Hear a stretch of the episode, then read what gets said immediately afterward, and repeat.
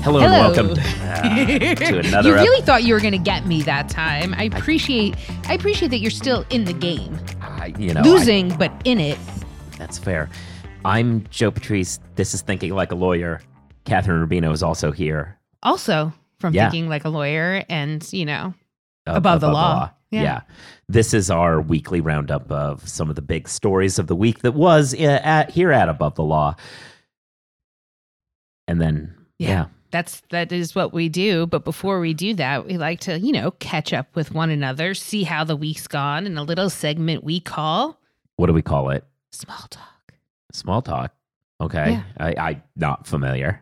I think you are. Oh, there it is. There's the small talk fanfare. You you really enjoy that, don't you? I do. You know, we, we all have to steal whatever joy we can from this life that just tries to grind us down. If you stopped interrupting me at the beginning of the show, maybe is I that would, like a deal you want to work the, out? Yeah. See, but I'd have to I'd have to act first, mm. and I'm not sure I trust you not to renege on whoa, the deal. Whoa, whoa. Am I wrong? Am I, I wrong? Mean, Dear listeners, do you think I'm wrong? I don't think you do. I, I will delete the trumpet fanfare if I could get. I'm just saying. I don't know. You I can don't test know. it it's out a lot next of, time. A lot of trust. A lot of trust. I don't know if I've built up that much trust in you. Wow. So how was your weekend, Joe? Weekend I don't really know about. Uh, last week, I was at Legal Week. As, yeah, you yeah. know, the, the A L M's annual, what used to be called Legal Tech New York and is now called Legal Week, despite the fact that it's still just Legal Tech New York. But, you know, branding is fun. And it's the annual get-together in New York to talk about all manner of legal technology stuff. So what's kind of the flavor of Legal Week? You've kind of talked in the past that different tech conferences, of which I now know entirely too much, uh, have slightly different focuses. So what's kind of the Legal Week's variety? I mean, it used to be uh, derisively called eDiscovery Week. It still largely is, though there are some different. Why derisively? It seems, as someone who did e-discovery work, that it is a tremendously large portion of yeah, yeah, derisively tech. For the same reasons that uh, yeah, uh, they it, it's what is that supposed to mean? Oh, I no, I mean it's just it it's a portion of the job, but it is also uh, you know like it's. It is just a portion. Uh, it is not something that really should sustain an entire conference, theoretically. Uh, it is a critical part of the legal workflow, but not all of it, uh, and certainly not a part of the workflow outside of litigation. And so, yeah, it all it got kind of a knock because it was the same thing over and over. It also has, let's be honest, become a mature part of the legal tech landscape. Sure. At which point, does it really need a show anymore? I don't know. Uh, that said, that's not really a fair knock on it to the extent that eDiscovery, the as as one one person put it, the guts of eDiscovery can still be used for other things. You can take the way in which it operates and with some work, apply that to other use cases, and so it's still it's still valuable. Uh, that said, its focus is largely what big New York firms want, largely litigation-based. You know, it, the keynote was LeVar Burton this year. Oh, fun. It was fun. Uh, Jordy. Yeah, uh, very captiva- captivating. As he explained, you know, storytelling generally was his, was the theme of what he talked about. But what was kind of captivating is how, even though this is somebody who's not in the legal tech space, he managed to kind of bring it back around, uh, talking about how that it is, is about telling a story. Do. Yeah. Yeah. yeah it, very well, that's the thing. Like a lot of times when you bring in somebody to speak from outside of the field, they talk about their thing and leave it up to you to figure out how it connects. But there, he had a plan for how it, oh, it connected. So that was very interesting. What else? Yeah, no, saw lots of products, mostly you know, e-discovery probably, but some contract analytics stuff, uh, some very exciting stuff out of Lexis, uh, saw some cool things about, I, I saw a really cool tool called LiquidText. You know, it's it was a good show. Well, that's good. But before we end this segment, I do have a very important question for you, Joe. Oh, yeah. Yeah. Ready? Yeah. How's your bracket doing? Oh, yeah, terribly. uh, yeah, I, I I did not have uh, any of the Final Four, as you might imagine. I, I would be shocked if anyone had this Final Four, to yeah. be honest. Although that, that said, in the bracket competition amongst my friends, there is someone who had Miami winning, so they have at least one. They're living the dream. They have at least one still in. Yeah, yeah no, I mean, it's... I imagine, you know, Miami natives and or alum are doing okay. Um, yeah. Same with, you know, UConn, San Diego, or F A U folks, but outside of people who have personal connections to those schools, it's not it's not looking great. F A U's the one I whiffed on the most, I feel, because I Well, they just, are a nine seed. They are. Like, and that's that, not surprising. At, well, and that's the problem. I didn't I didn't probe much about that team other than seeing them as a nine. Had I done so and learned that they'd only lost three games all year, I might have said, huh, Again, this yeah, looks like a they didn't five play or very many people either. This, this looks like a five or six seed that has been woefully misseeded. But I mean, even if it, they should have, perhaps you're right, been a five or six seed that was misseeded, you still don't necessarily expect them in the Final Four. No, but I would have I would have believed in them getting a lot further uh, and and had them in a you know in a place where they could be. I I just was like, uh, don't know anything about it. Looks like a nine. Don't yeah. Man, yeah, that was my mistake. It's weird. Like, this is, I think, the year that I have watched the least amount of college basketball in, I don't know, a solid decade, two decades, something like that, and. It's wild because it is obviously the most exciting right. year. To, and but, but, you know, what's kind of fun about March Madness is that you can pick it up at the tournament level and still get a great deal of enjoyment from the whole thing. Sure. And this one, uh, the men's tournament has been chaos. The women's tournament is just sitting around waiting for South Carolina to win. But the men's tournament has been... The, the very... men's tournament has been utter, utterly wild. And I mean, in other years when you've had like a Cinderella, a five seed make it to the Final Four, it's a big deal. And you know it is like the George Mason year or whatever. But this having four... fairly low, I mean, four is the highest seed out of any of them, I believe, is just... Highest or lowest? How do you do that? That's the highest seed. Well, because that, well, but but it's the lowest number. Like, I don't know what But the, it's still high. Like, you don't you don't call the one seed the low seed. Yeah, I guess that's right. I can I can give you a definitive ruling on this. Are you ready? Okay. Do you watch on Food Network... Oh, okay. Tournament of Champions. No, but there's it's a Guy Fieri show. There's a wild card element to it, though, where sometimes the, you know, he spins a wheel and either the higher seed or the lower seed gets to do a thing. Oh. And the higher seed is the one seed. Okay. The lower seed is the eight in those instances. Yeah. I'm yeah. just saying, according to Guy Fieri, it's pretty clear. I think, I, I mean, that's that's how I would think of it. But then when, when you start saying the numbers and then I go, well, wait, now I guess one is a lower number. Like, should I be calling that technically the lower? But, but no, I think. No, it's definitely the higher. Colloquially seed. Is correct. Yeah.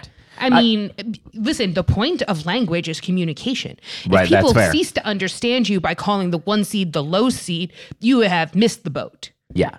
But I mean, hey, this could be part of one of those like attorneys general situations where everybody says it differently. Okay, but, but attorneys general sounds so cool, though. I love yeah. every time I have to write the attorneys general said blah blah blah. It makes me in my heart happy. Yeah, fair enough. Or order two Whoppers Junior. I don't know. The Whoppers Junior. Yeah. Okay. I think. Uh, I think we're we done. Should, I think yeah. we're done here. Fair. But oddly, not done talking about seeding. Oh, interesting. So we're going to talk about brackets still now that we're done with this. Yes. With that said, we have an annual bracket competition here at Above the Law where we choose... Which coincides some- with March Madness. We are getting on the bandwagon like every other website out there. Newsjacking. Yay! Uh, yeah, so we come up with some... ridiculous question every year and ask people to vote on it. Before this year, I'll tell you, my favorite was the best true crime documentary. Oh, that's, oh, okay. That yeah, one was a lot of fun to put together. And as a result, I'm on a lot of distribution lists for true crime right. podcasts and all sorts of random stuff that still kind of makes me chuckle. Yeah, th- uh, this started years and years ago, actually, uh, I believe, with Ellie's competition to become the editor here right. with a one about f- best fictional lawyer. And we've continued this trend. And this year we we decided to make a, a statement about the way in which a the U S News is being dropped by a lot of the elite schools. They're saying that they're no longer going to give U S News their data. Yeah, I think it's like over forty law schools at this point. Yeah, it's, but it started with Yale saying they didn't like U S News's methodology, so therefore they won't give it any data. Take their ball and go home. So they didn't want a data-driven.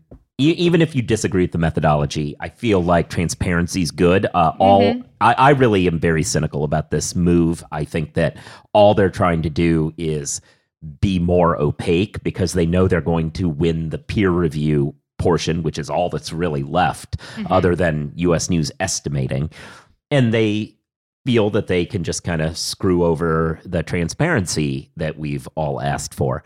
Because if you don't like how the methodology works, you can reverse engineer. Anyway, whatever.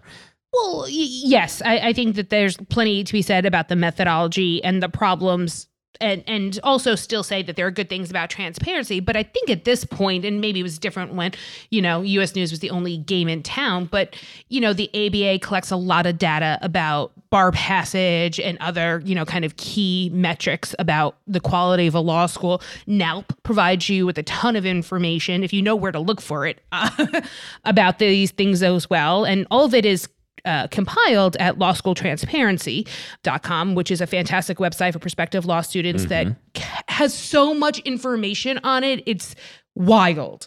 And so the, the information is, in fact, out there, whether or not folks participate in U S News. Well, but it's going to be harder that with that data not being released. I mean, they even law school transparency relies on a lot of that data ending up in U S News to take. And anyway, point sure. is, we've gotten very afield of this bracket situation. Uh, so we think it's, I, I think it's largely stupid that this is how the law schools are choosing to act. They don't want a scientific evaluation of who the best law school is. So we're going to give them an unscientific version. So we just seeded the law schools per their ranking in U S News last year and asked our readers to just go ahead and vote. Yeah, you have had quite a few choice comments about it. And I would like, I, I, listen, I don't always give you credit, but I want to give you one hundred percent of the credit here. You mm. immediately called what was going to happen. The first round upset that, you know, you want to talk about, you a thousand percent called before you hit publish on the post. Yeah, uh, I was pretty sure that our readers, uh, m- many of you readers are wonderful, very serious folks. We also have a segment of readers who are hopeless trolls, and we love them too. And I knew that those hopeless trolls were going to immediately, once I saw that the matchup that Yale at number one had was against number thirty-two, Aslaw, uh, the Antonin Scalia School of Law out of George Mason, I knew Aslaw was going to win. And boy, did they. They dun, took dun, out dun. Yale. They are rampantly cheating. Almost a million votes cast uh, in one of the rounds. I love how honest you are about the cheating, too. I think there was like one of the headlines. You were like, look at, look at this crazy cheating. And wild results follow. There are not a million people who have a real opinion about whether or not Aslaw deserves to win this competition. Sure. Even if every reader cared and all voted, we would, you know, hit that number. But that's not every reader voting. Uh, it is certainly not. Especially when you look at the other competitions where you can see that we have people who feel like they shouldn't even be voting in that in that one, but they're all involved in this Aslaw one. And I don't care, because that's not scientific, and that's what U S News wants. They want to turn it over to the crazy people, they can turn it over to the crazy people. Now, At this point, we're at a, as as of this recording, we have a Final Four voting going on. Uh, you can still, as when this is released, you can still vote in the what Final are, what Four. What are the matchups? So Aslaw is going to be taking on Northwestern. It's and going to be defeating Northwestern is what I'm pro- hearing. That's, that's probably true. And Texas is taking on Penn. Did you think those are the four best law schools in the no. country? Absolutely not. But that's what happens when you oh. try to have a non-scientific way Democracy of doing it. Democracy is good times. Yeah. So, well, I mean, I don't want to knock democracy, but I do want to knock. Sure, you do. Well, no, but I do want to knock a lack of a, a scientific rigor. And that's sure. what we have here. So we had a situation where we turned it over to the opinions, and this is what we got. And now, do I think that that's going to be reflected by U S. News? Not really. I think that when U S. News asks people, it's. Well, they also peers, make sure it's only one vote per person. So well, they do that. There's that. There's certainly that. That would help a great deal. And they also are asking people who are a little more serious, and they're going to say the sure. basically the, the serious talk. Side of the A T L readership are the folks that right. are getting the, the the inquiry from U S. News. They're the people I see voting for Yale uh, in that matchup. Uh, so those people exist, and those people will probably dominate the U S. News ranking vote, and it will still look like whatever. But I mean, the point is still the same. It calcifies public opinion in, when you do it in a serious way, when you and it upturns it when you do it in a non-serious way. But the problem remains the same. If mm. you are not taking evidence as it exists and evaluating it on its own terms, you're going to get screwy results. And yeah. that's what evidence-based U S analysis is important. Yeah, and that's what U S. News is asking for. And even if the numbers come out this year and it's the same same top fourteen, it almost always is. That's not an argument for taking away that data had no impact. It mm-hmm. did have an impact. It just calcified things. And that's not good for anybody either. We don't want to live in a world where we aren't critically examining the way in which law schools operate, and we just shrug our shoulders and do the exact same thing. This has been a fun competition. You should all vote. See if you can make Northwestern beat Aslaw. You won't, because I'm sure they Unless will still win. You two know how to create these bots. Yeah, but whatever. Do what you can. Vote early and often in this one. I don't. I, I don't care. It's, it's all proving the point.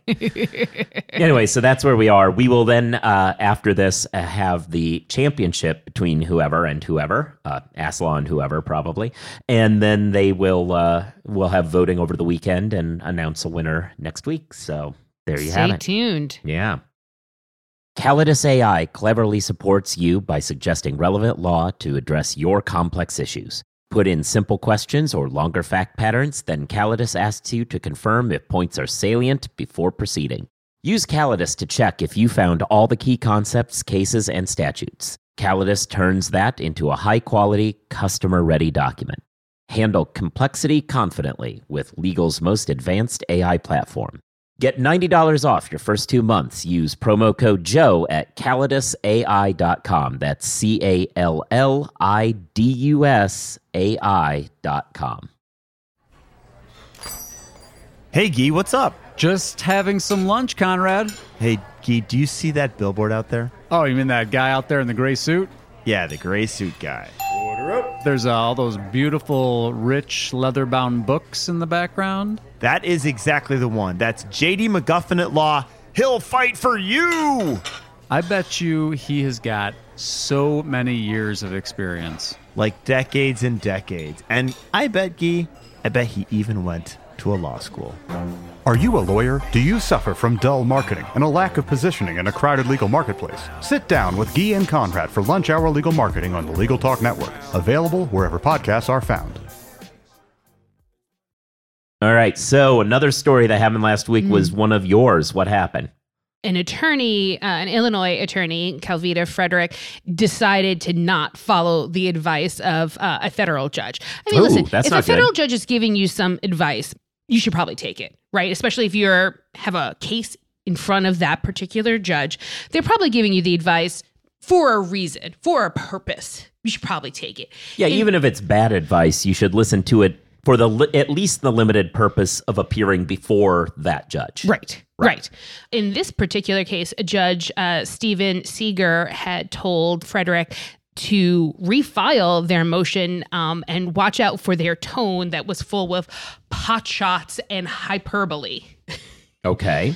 The judge dismissed the case, said that the wrong party was listed as the defendant, uh, and in appealing that, Calvita Frederick wrote uh, a motion to appeal that, or to reconsider that, rather, and decided to launch into the judge and the judge pre- judge's previous decision, saying that the judge uh, failed to do adequate research, that the opinion was full of manifest errors of fact and law, was mistaken and or deliberately chose to disregard the evidence in the record, and so on and so forth.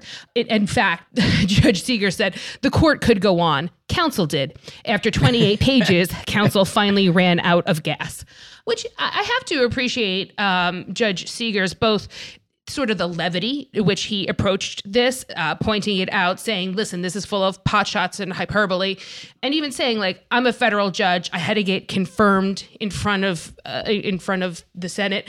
I can take this. It's not about my personal feelings, but you're not doing your argument any benefit at all. I so. mean, Judge, Judge Seeger's been great. Uh, that he is a He, this isn't even the first time we've dealt with him on this podcast, uh, uh, but we've written about him and and talked about him a bit over the years. Uh, the last time we talked about him on this show was when there was a town that tried to fine an elderly couple or just a person. Anyways, fine some elderly, uh, no, an el- it was like an eighty-year-old who the town tried to fine thirty thousand dollars for oh, a bunch yes. of nonsense, yes. and he uh, the, he he was... He was none too pleased with the town's attempt to extort money from an eighty-year-old. Uh, he also was not talked about on this show, but of interest, uh, early on in COVID, he was noted for some people demanded that they hold a hearing early on in the lockdown on some stupid copyright claim, and he wrote something back somewhat tongue-in-cheek and uh, humorously about, you know, you're not the important problem right now.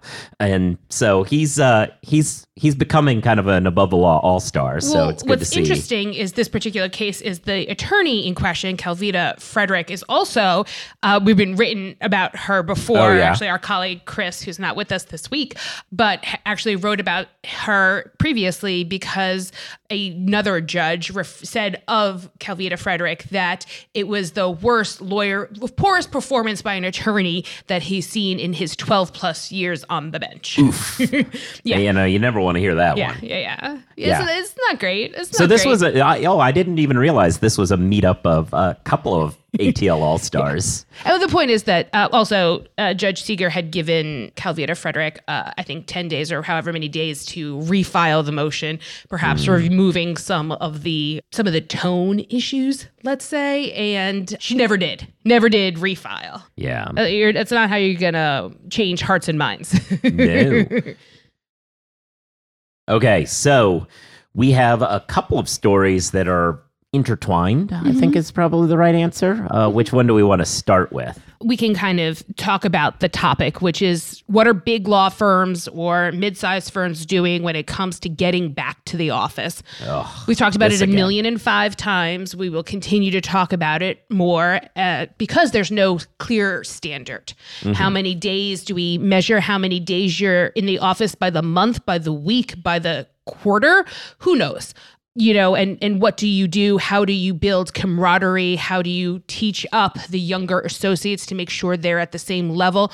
Who knows them? But it's interesting to see the different approaches firms are taking. I think the more fun version is uh, Seward and Kissel, mm-hmm. who announced that for the month of August, they're just closing up shop. No, they don't get not, the month off, mind not you. Not closing. The, the, the office is closed. The though. office is closed. The office yeah. is closed. Yeah, folks are just told to, they're going to be fully remote the month of August. I mean, that's great. That's great. And of course, you know, there's the normal caveats, right? If you're on a case where it's required, who knows sure. what that exactly would be, but, you know, obviously all the normal sort of caveats. But I love that it opens the door for folks to be able to, you know, review documents on a beach somewhere. Yeah, no, definitely. I Seward and Kissel, I think, is very good about this question, generally speaking. It's not just this. Uh, they also are the firm that's doing a lot of fun events to build kind of a, mm. a culture we've written Make about. Make people want to go back. Yeah, we wrote about how they created a a, a office-wide mini golf tournament by mm-hmm. cr- constructing things in there. You know, fun things to ke- keep people feeling like, yeah, I'm in this office, but there's a reason to be here. Uh, and it, it's an approach that that begins from the premise that you got to do your work. We all know you can do it remotely. We also would like folks in the office for culture reasons, for training reasons, whatever. Rather than punish you if you don't come to the office, let's do something to make you maybe want to be here more. Yeah. And I, I think that even the, oh, everyone's, you know, the office is closed for August also bring uh, builds up this sense of camaraderie, right? When mm-hmm. you come back after the Labor Day weekend, I'm sure the office is going to be filled with all sorts of good-natured chatter. Oh, what did you do? Where did you work from? Oh, that sounds like so much fun. Do you have pictures? I think that, that this naturally builds that kind of environment that people want to go back to. Absence makes the yes. office grow fonder. Sure. Yeah. They also announced that uh, the week of Thanksgiving and the week, the last week of December, sort of between Christmas and New Year's, they would also be similarly fully remote, which, you know, that's what people want. They yeah. want that flexibility. Oh, it's cheaper to fly out the Saturday before Thanksgiving instead of, you know, nine thirty p.m. on the Wednesday before Thanksgiving. No shit. People want that flexibility to be able to make those choices for themselves, for their families, and still do the work that they signed up to do. Right. And, and, you know, you hit the nail on the head with flexibility. And this is the thing we talked about with regard to a lot of these go back to work policies. It seems like some of these firms are thinking, so long as we're giving you three days or four days or whatever it is in the office and we're making that our policy, why can't we just dictate what those days are? And the issue is, at least from my experience, most people aren't upset about the idea of coming into the office. They're upset about the idea that it's being dictated when to come after they just went through a, a couple of years where they worked fully remote and turned in the biggest profits that the firms have mm-hmm. ever seen. If they know they can produce like that, they want to be trusted on the level of, you know what? This Tuesday, I just happened that this was the day I could get this appointment. So I'm not coming in. I'll come in tomorrow. And that's what they care about, not the number of days so much. Right. And I mean, I, I think that it's obviously there's a balancing act. And at a certain point, I think firms have to say we're we're employing professionals and we have to allow them to use their professional judgment. Mm-hmm. I think it's okay even to say we prefer if you're here on Tuesdays or whatever. Well, sure. And it's fine because, listen, if I have a choice between my dentist appointment on Tuesday or Wednesday, okay, fine, I'll choose Wednesday. But if I don't have that choice and it's only Tuesdays or a specialist is only available on Tuesdays, trust me as a professional enough to know that that's true. And I will be there next Tuesday and I will still be there on Wednesday and I will do as as much work as I always did. Right. So on that note, Seward and Kissel is approaching this from the perspective of incentivizing people to come mm. to the office. What's the opposite? D P W, Davis Polk, is has updated their handbook to include the sort of heads up that if you don't comply with their in-office mandate, then your bonus might be impacted. So now here's what's interesting about that, to my mind. Mm-hmm. You know, some law firms have minimum billable requirements and you have to bill a certain amount to get your bonus or else, or you bill a certain amount and you get smaller part bonus than the full bonus, mm-hmm. yada, yada. Davis Polk does not do that. Uh, they are a lockstep bonus shop. So if you don't bill as much one year as you do another year, it doesn't matter. You're getting your full bonus either way. So with this statement, what Davis Polk is saying is they don't care if you work as much so long as you're doing it while sitting in the office. Well, uh, y- nominally, I think that is what they're saying, but they're also not creating sort of a clear, bright line. It's more of a heads up that this is what their expectations are, and it could impact your bonuses. There's no sort of formula. You miss X amount of days, Y percentage is taken out of your bonus number or something like that. I think that they're going to likely use it judiciously and say, you know, oh, this is someone who we don't think is meeting the standard of the firm, and this is one of the ways that that is true.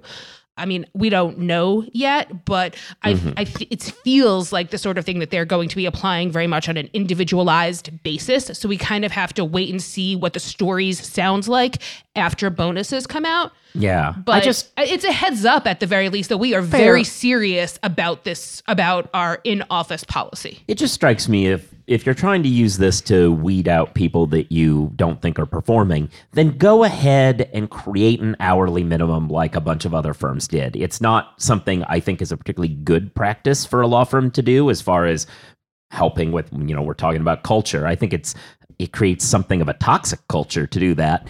But if that's what you want to do, then I mean, go ahead and do that. I don't know. I would rather, from a firm culture perspective, I'd rather work somewhere that tells me I have to be in the office three days a week or my bonus will be impacted, rather than some firm telling me I have to build nineteen hundred hours or my bonus will be impacted. It, well, I, sure. But what you're saying, and I think is correct, is that this isn't going to be applied in any kind of bright line manner. This is going to be used as a proxy for them to ding some other people who they think mm-hmm. haven't performed. But I mean, but there is a pretty clear way to avoid that, right?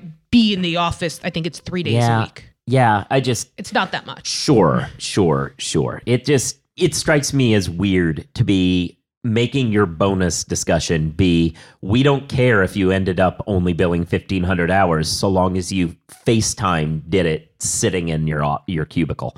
That strikes me as bad. Like, if you care about the money, then care about the money. But anyway, that's the back and forth we have. Well, cool. So thanks, everybody, for listening. You should su- subscribe to the show if you haven't already so that you get all the new episodes. You should leave it reviews, stars, write something. It's all very helpful. You know, we...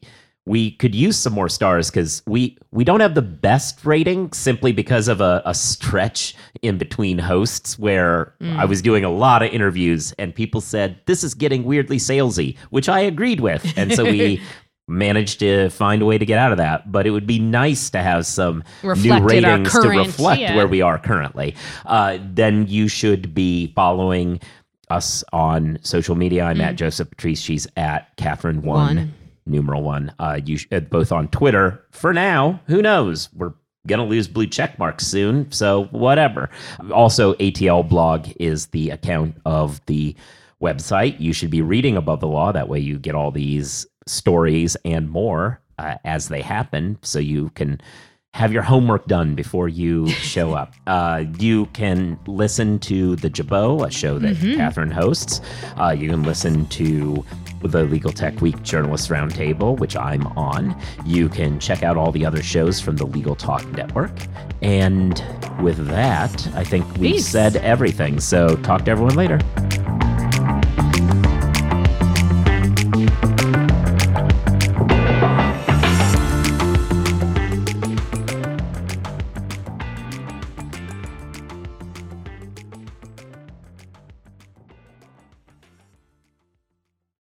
If you're a lawyer running a solo or small firm and you're looking for other lawyers to talk through issues you're currently facing in your practice, join the Unbillable Hours Community Roundtable, a free virtual event on the third Thursday of every month. Lawyers from all over the country come together and meet with me, lawyer and law firm management consultant Christopher T. Anderson, to discuss best practices on topics such as marketing, client acquisition, hiring and firing, and time management. The conversation is free to join, but requires a simple reservation. The link to R S V P can be found on the Unbillable Hour page at legal talk network dot com. We'll see you there.